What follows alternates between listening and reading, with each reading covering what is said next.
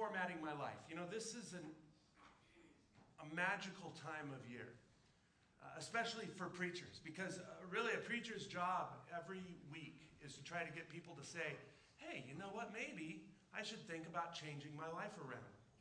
And you know, it's the start of a new year.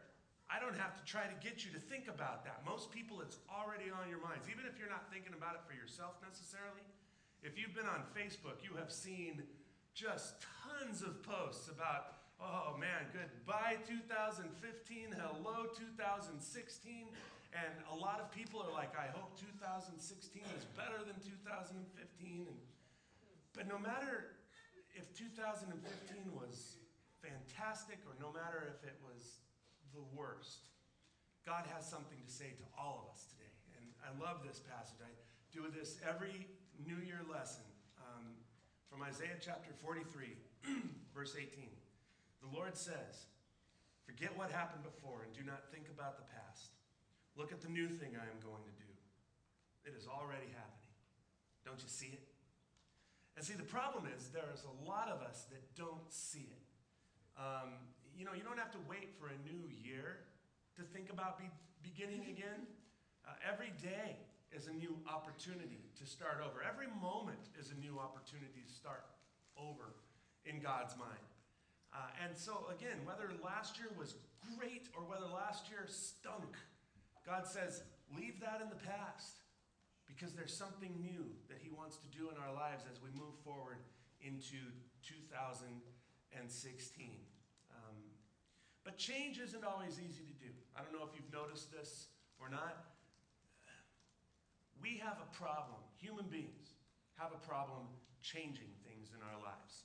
Uh, that's why people who are able to accomplish it, it's like they'll write books, and all the rest of us will be like, How did you do that? And so we get a book and we read it. We ch- what it kind of comes down to, as best I can tell, is that the ability to change comes down to one really important thing, and that is this concept of focus, right?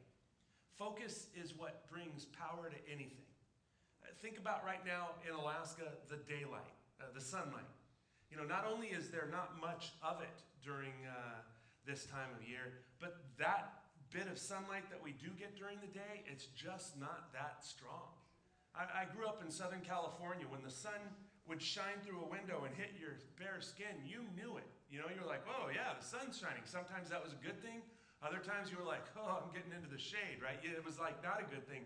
But you always felt the sun when it shined or shone or whatever the word correct pronunciation of that would be. But here in Alaska, during the winter, I can be sitting there and the sun could come out and shine through a window and hit my head. You couldn't prove it by me.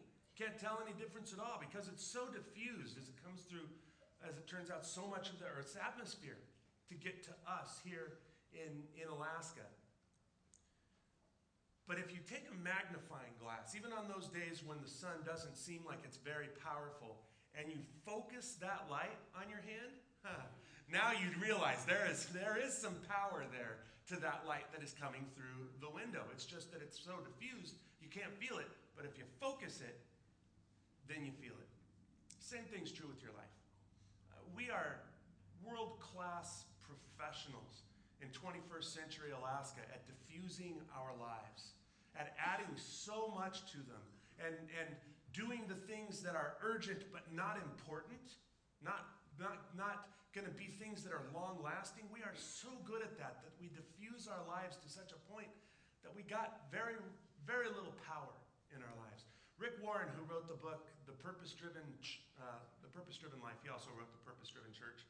Uh, then he wrote The Purpose Driven Life. But he says uh, if you want your life to count, then you must focus it. But what does it look like to focus our lives? I told you last week that Judy drags me to a lot of these self improvement uh, seminars, you know, and some of them I'm just like, you know, oh, I would rather be anywhere else right now than, than at one of those self improvement seminars. She took me to one 18 years ago, um, Franklin Covey seminar called What Matters Most. And that one changed my life forever because it taught me three very important questions that when I ask them of myself and of my life and focus on them and keep them before me as I go throughout my, my day, my week, my month, my year, it, it brings tremendous power to my life, more than I ever dreamed was possible in my life.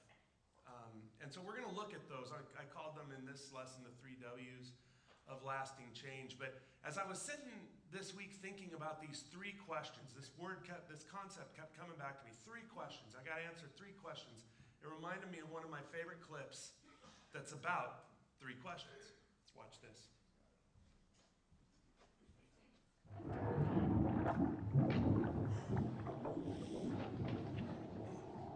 There it is. The Bridge of Death. Oh, great. Look, there's the old man from scene 24. What's he doing here? He is the keeper of the Bridge of Death. He asks each traveler five questions. Three questions. Three questions. He who answers the five questions, three questions, three questions, may cross in safety. What if you get a question wrong? Then you are cast into the gorge of eternal peril. Oh, wacko. Who's going to answer the questions? Sir Robin. Yes? Brave Sir Robin, you go. Hey, I've got a great idea. Why doesn't Lancelot go? Yes, let me go, my liege. I will take it single-handed. I shall make a feint to the No, northeast. no, then- no, hang on, hang on, hang on. Just answer the five questions. Three questions. Three questions as best you can. And we shall watch and pray. I understand, my liege. Good luck, brave Sir Lancelot. God be with you. Stop! Who would the bridge of death must answer me these questions three. Ere the other side he see. Ask me the questions, Bridgekeeper. I am not afraid. What is your name? My name is Sir Lancelot of Camelot. What is your quest? To seek the Holy Grail. What is your favorite color? Blue. Why, off you go. Oh, thank you. Thank you very much.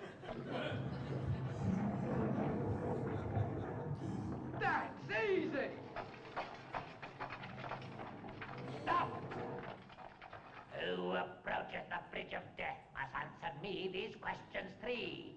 Ere the other side he see. Ask me the questions, Bridgekeeper. I'm not afraid. What is your name? Sir Robin of Camelot, What is your quest? to seek the Holy Grail. What is the capital of Assyria? I don't know that.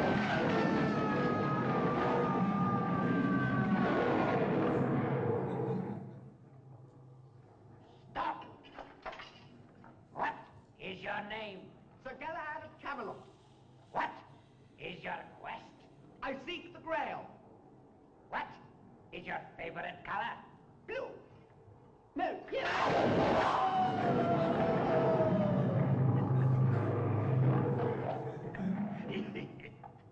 Stop! What is your name? It is Arthur, King of the Britons. What is your quest? To seek the Holy Grail. What is the airspeed velocity of an unladen swallow? What do you mean? African or European swallow? Huh? I, I don't know that.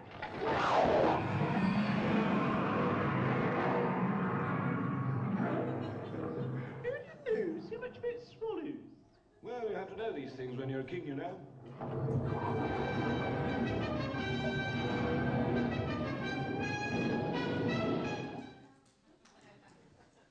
Now, the three questions we're going to ask are not as dangerous as that, all right? But they are incredibly powerful. They help you to focus your life. You know, in 1 Corinthians 6, verse 12, Paul says, I'm allowed to do all things. God won't stop you from diffusing your life. He says, but all things are not good for me. And so, if you want to add power to your life, if you want to do things you never dreamed you could do, become somebody you never dreamed you could become, you have to focus your life. So, the three W's of lasting change. First uh, W is, uh, I guess I'd say, uh, the question is, who am I? And now that may seem like a stupid question. People are like, what do you mean, who am I? I'm me. You know, what, who are you? You're, you're you. It's like, this is a stupid question. This is all about the roles that you play in your life, okay?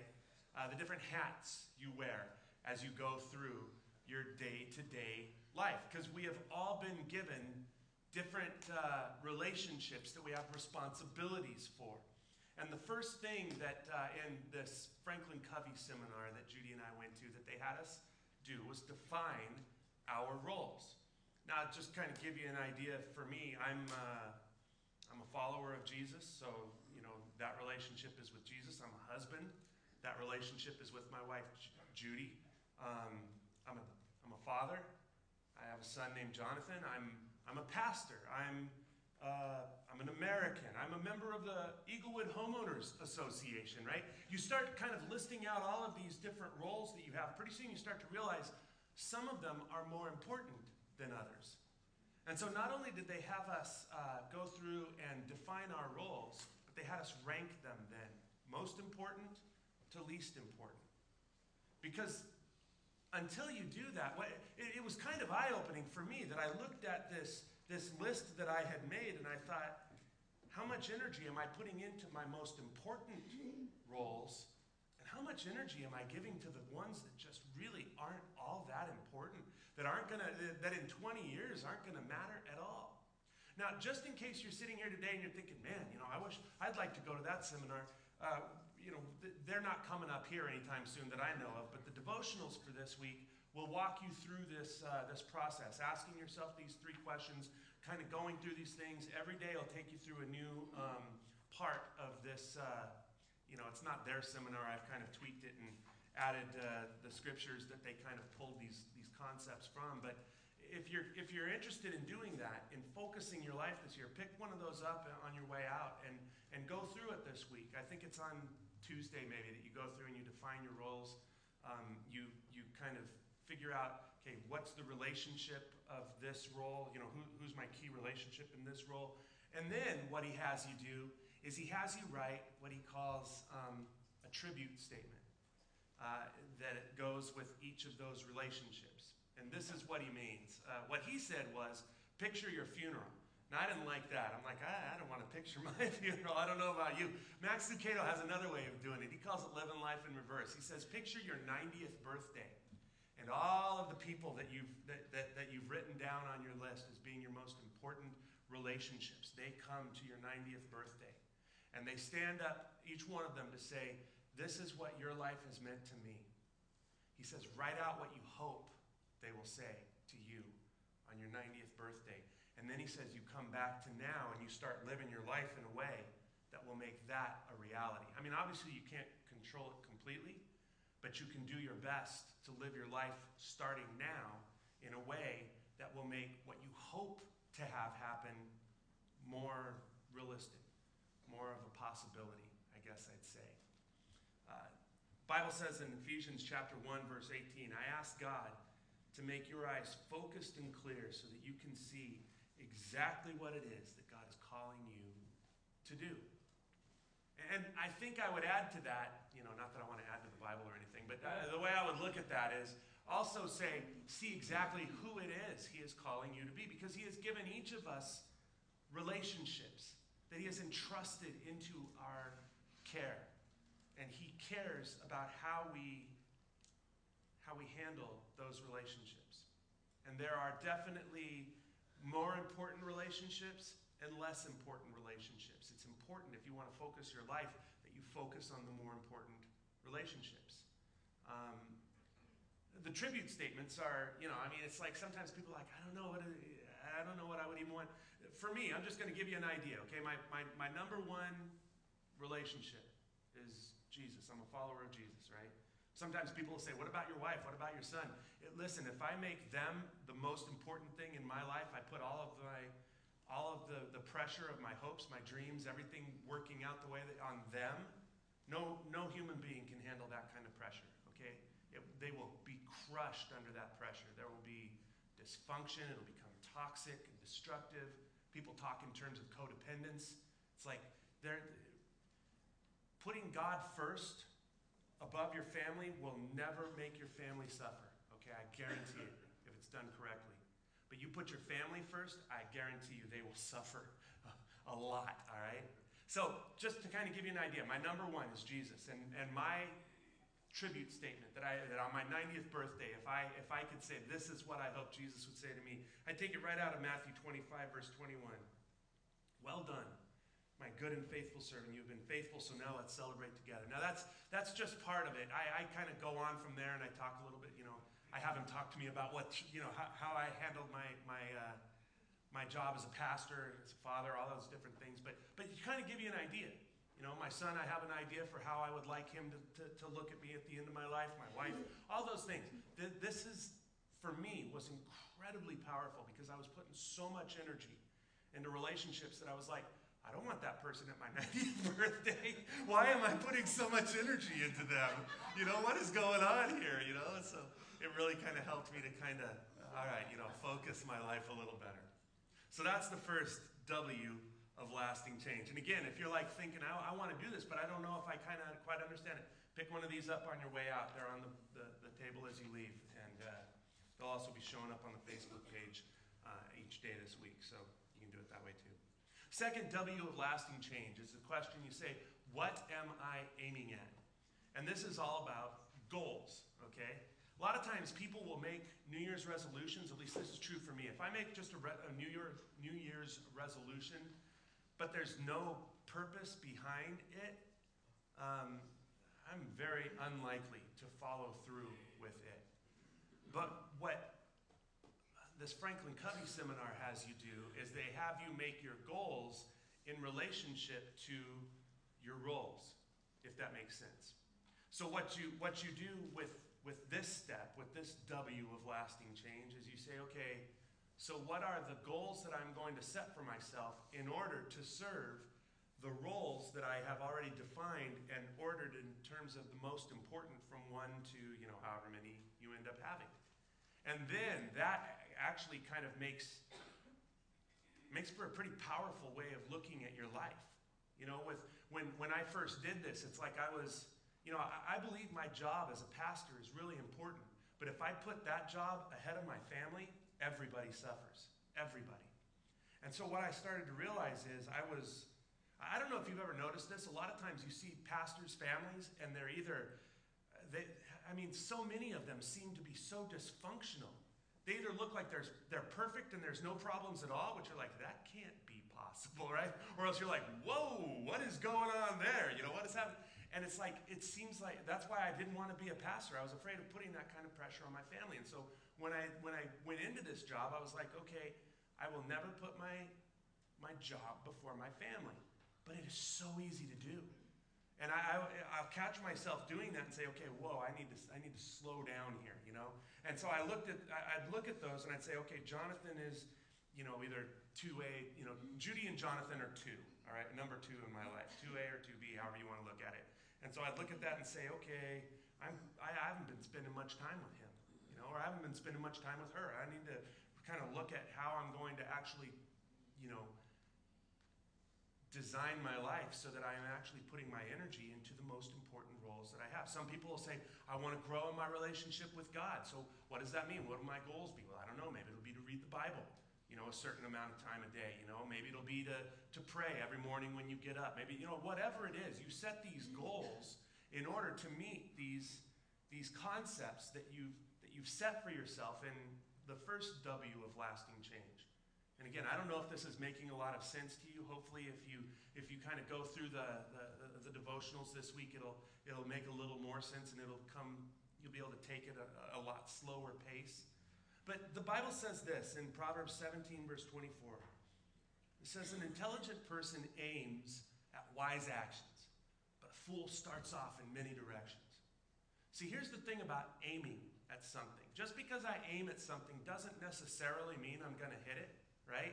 Those of you who are hunters know that that is absolutely true, right? Sometimes you aim, you, I don't know what happened, I just missed that. You can aim at all the wise actions you want. Doesn't necessarily mean you'll hit them, but you have a whole lot better chance of hitting a wise action if you're aiming at it than if you're not. Rick Warren, who wrote that book, The Purpose Driven Life, he also said, if you aim at nothing, you're going to hit it every single time. You know, and I've found that to be true in my life. You know, some of you are thinking about that, but okay. But if you aim it at something wise, at a wise action, sometimes you're going to hit it. And it's going to bring a lot of power to your life. It is going to focus your life in a way that is going to lead to to the things that we always think about. I do a lot of weddings, right, as a pastor. And when I stand up in front of a church with a, a, man and a woman who are, who are saying to each other, you know, I am, I am giving my life to you, they always have these dreams of what their lives will be like together, right? Nobody gets married thinking, oh, I can't wait until I can't stand you anymore. And I just wonder why I ever did this. Nobody says that, right? But sometimes along the way, that's where they get to, right? Now, what is it that leads to that? It's like because a lot of times we're not aiming at wise actions with each other, right? We're, we're like, oh yeah, this is the idea of what I would like, but we don't make any goals to make sure that becomes a reality. We don't set any, any concepts or any, any uh, you know, plans for how we're going to make sure that we stay as, as close and as affectionate with each other right, you know, in 10 years as we are right now.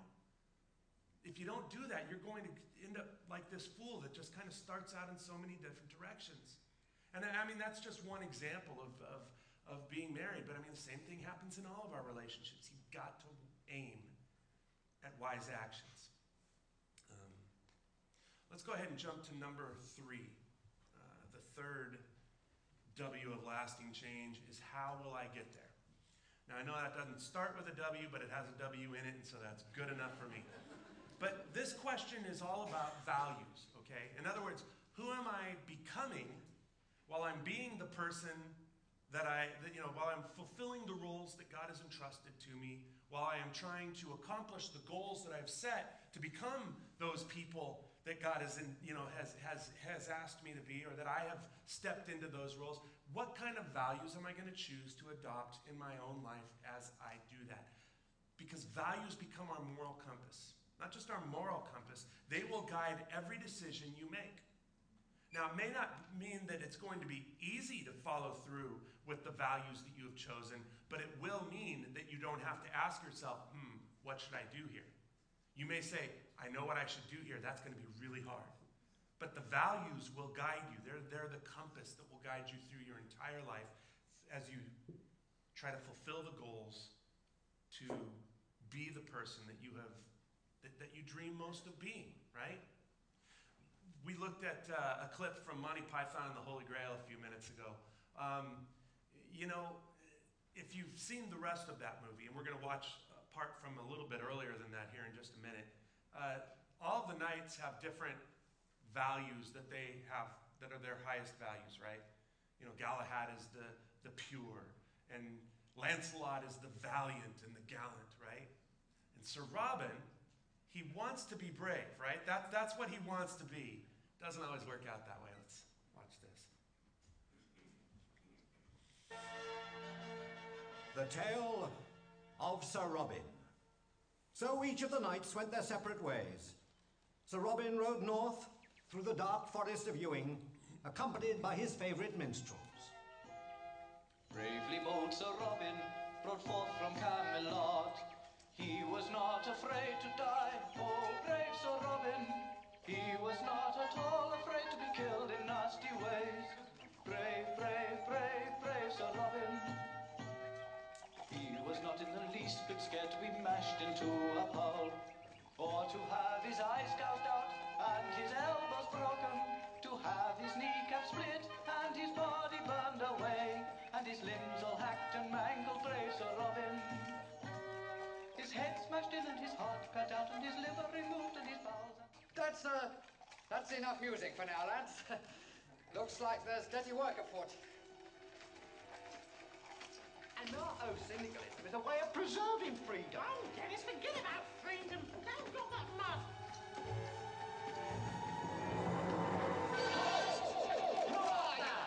He is brave Sir Robin, brave Sir Robin. Shut up! Um, nobody really. Uh, just, um, just passing through. What do you want? To fight. Shut up!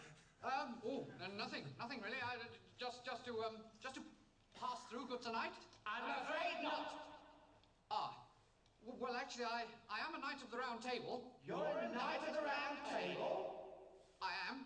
In that case, I shall have to kill you. Shall I? Oh, I don't think so. What do I think? I think kill him. Oh, let's be nice to him. Oh, shut up. And you. Oh, quick, get the sword out. I want to cut his head off. Oh, cut your own head off. Yes, do us all a favour. What's he yapping on all the time? You're lucky you're not next to him. What do you mean? You snore. Oh, I don't. Anyway, you've got bad breath. Well, it's only because you don't brush my teeth. Oh, all right, all right, all right. We'll kill him first and then have tea and biscuits. Yes. Oh, not biscuits. All right, all right, not biscuits, but let's kill him anyway. Right. Brave Sir Robin ran away. Bravely ran away, away. I didn't.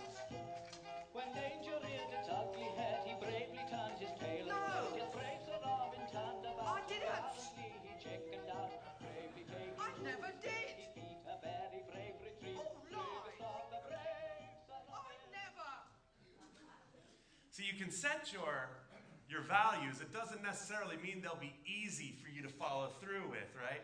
But I, I, thought about this last night as I was going home. What would it what would it sound like if I had a minstrel company following me, singing about my ability to follow through with my own values? And it's like, oh yeah, that might be embarrassing sometimes, right?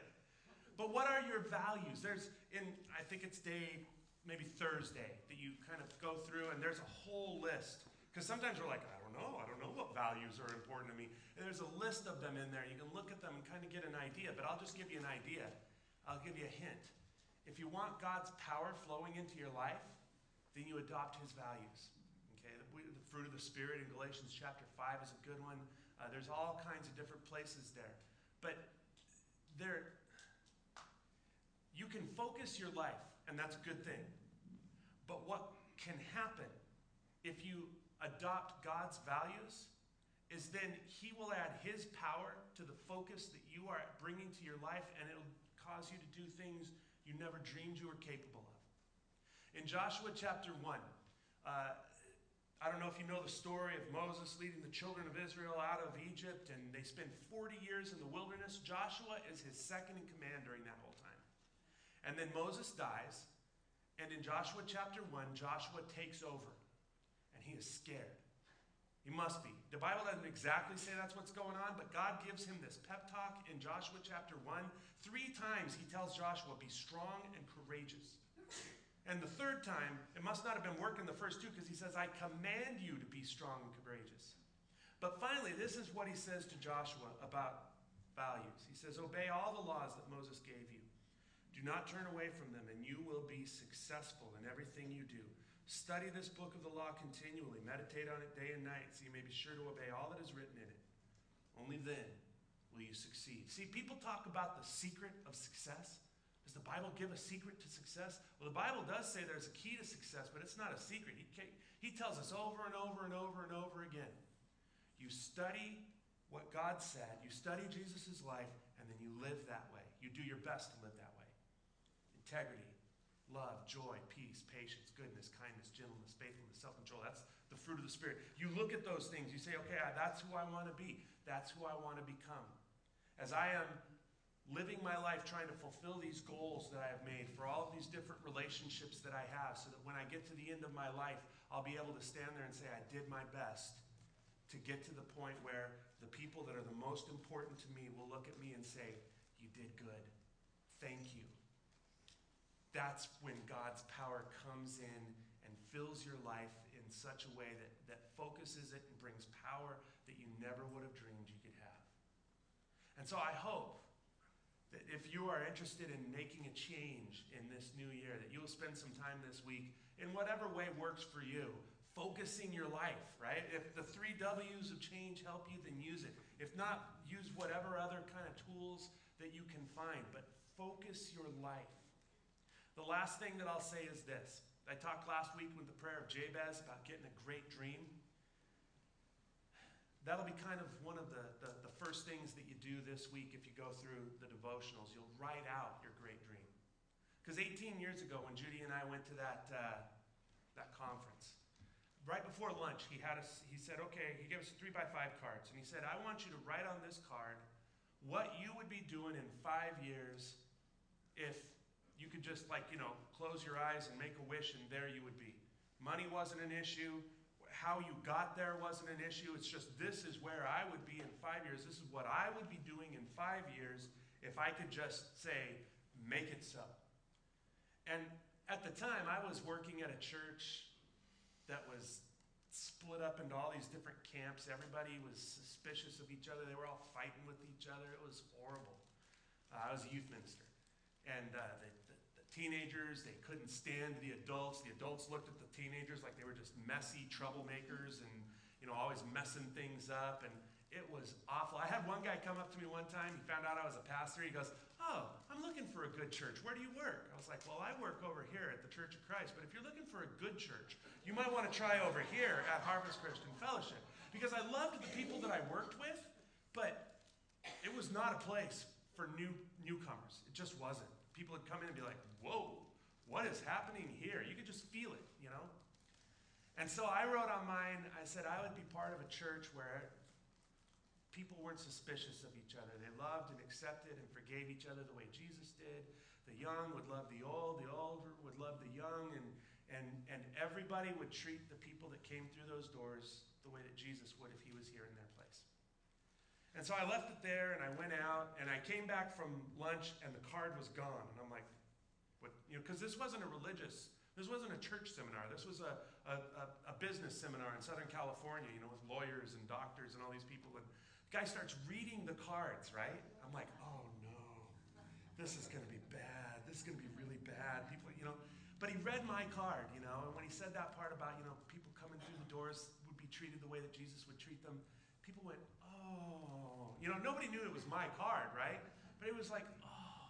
You know, like, wouldn't that be awesome if that was possible? But, you know, I mean, that's not really possible, is it? So let's just move on, you know. And I'll never forget, uh, you know, we, we, we finished that seminar. Um, I would kind of put, keep these things in front of me, you know, and I would look at them. If I'm making a schedule, if I'm scheduling my week, I would kind of put my, my roles and goals out there so that I could kind of think, okay, this is what's important to me. This is what I said was important to me, so how am I, where am I going to spend my time? Uh, about five years later, we were up here at this point, um, and Judy's going through some stuff, and she goes, Hey, you remember that What Matters Most seminar we went to? And I was like, Yeah. She goes, Do you remember what you wrote down about your, your dream that you would do if you, if you could have whatever you wanted? And I said, Yeah. And she goes, God gave that to you. I was like, Hmm. Yeah, he did. I guess he did, didn't he? And she goes, I hate you. You know, because hers, she was still working on hers, right? Now, she doesn't really hate me, okay? I'm the light of her life, and she wouldn't know what to do without me. You don't have to tell her I said that, but that's true. But see, here's the thing there is something powerful in writing these things down. I don't know what it is. Go to, jump over to Habakkuk chapter, uh, let's see, where is it? 2 verses 2 through 3. God says, This, uh, write this. Write what you see. Write it out in big block letters so that it can be seen and read on the run. This vision message is a witness pointing to what's coming. It aches for the coming. It can hardly wait. I don't know what, what it is that's so powerful about writing down things and then keeping them where we can see them so that it, but it, it just brings this focus and this power to our lives. Now, just because you write something down does not mean God's going to give it to you exactly the way you asked for it. My, my dream of being part of a church, my dream was not with me being the pastor of that church, okay? I never wanted that. I was like, I'll be the youth pastor, I'll be the children's pastor, I'll be the associate pastor. I did not want this. God gave it to me in a way that I never dreamed I would have wanted it, and that now I can't imagine any other way of having it. But there is power to focusing your life, folks. I hope you'll do that this week. Let's pray. Lord, we thank you so much for your son and for the powerfully focused life that he lived when he was on this earth. Teach us to focus our lives on the things that are most important, the things that matter the most. In Jesus' name we pray.